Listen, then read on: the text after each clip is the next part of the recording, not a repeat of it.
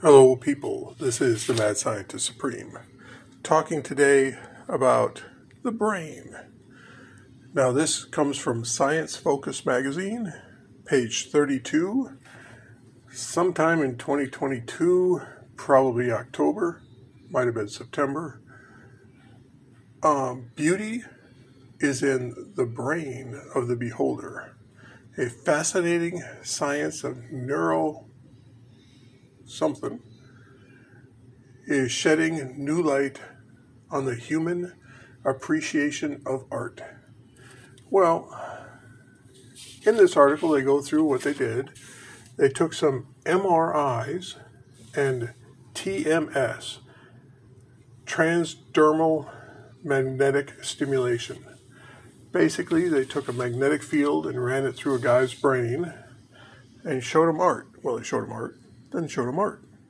And by running the magnetic field through different parts of the brain, they were able to stimulate those areas of the brain to make him appreciate art differently.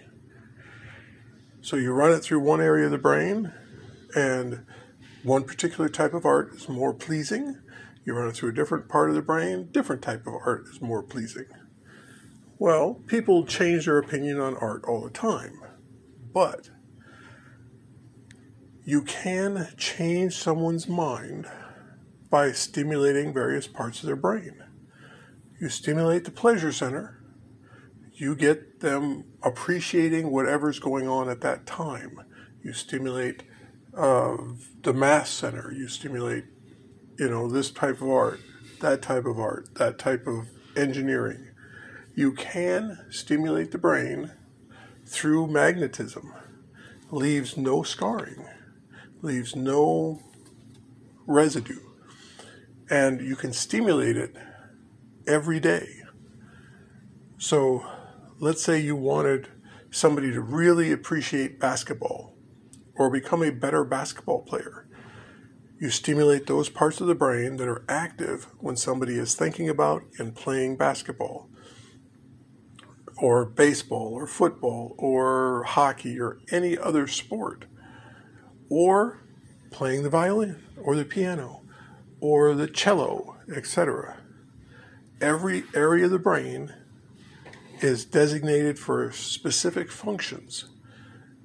And you can test out what areas of the brain are active with people playing the cello do a series of people, you'll find those areas of commonality, and then take someone who wants to learn the cello, stimulate those areas of the brain while teaching them the cello, and they will learn it faster. They will learn it better. And you stimulate the pleasure center at the same time, and they will enjoy learning the cello. And they will enjoy doing what you're doing, doing whatever skill you want them to learn. So we can change people's brains, change their minds, stimulate them to learn what we want them to learn. Now, they, of course, there are, uh, what do you call it, uh, social and uh, legal restrictions on that. But as a good mad scientist, those things really don't matter you want to get it done, you can get it done. If you know someone who wants to change their life and become whatever, with some investment, you can get the machines, get them MRI'd correctly, and stimulate their brain with a transdermal magnetic stimulation and either turn on or off parts of their brain. Yes, you can turn off parts also. Stimulate certain areas, become more active, stimulate, overstimulate them, and turn them off. That's a line between the two. So, get people better.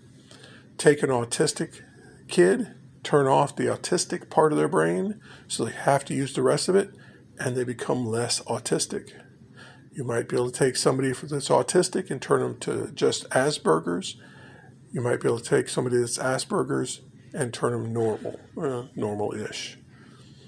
So, stimulating the brain with magnetic fields, very interesting and possibly very lucrative.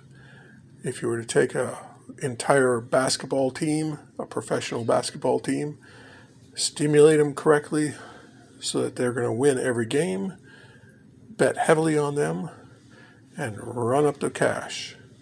Thank you very much. This is the Mad Scientist Supreme signing out.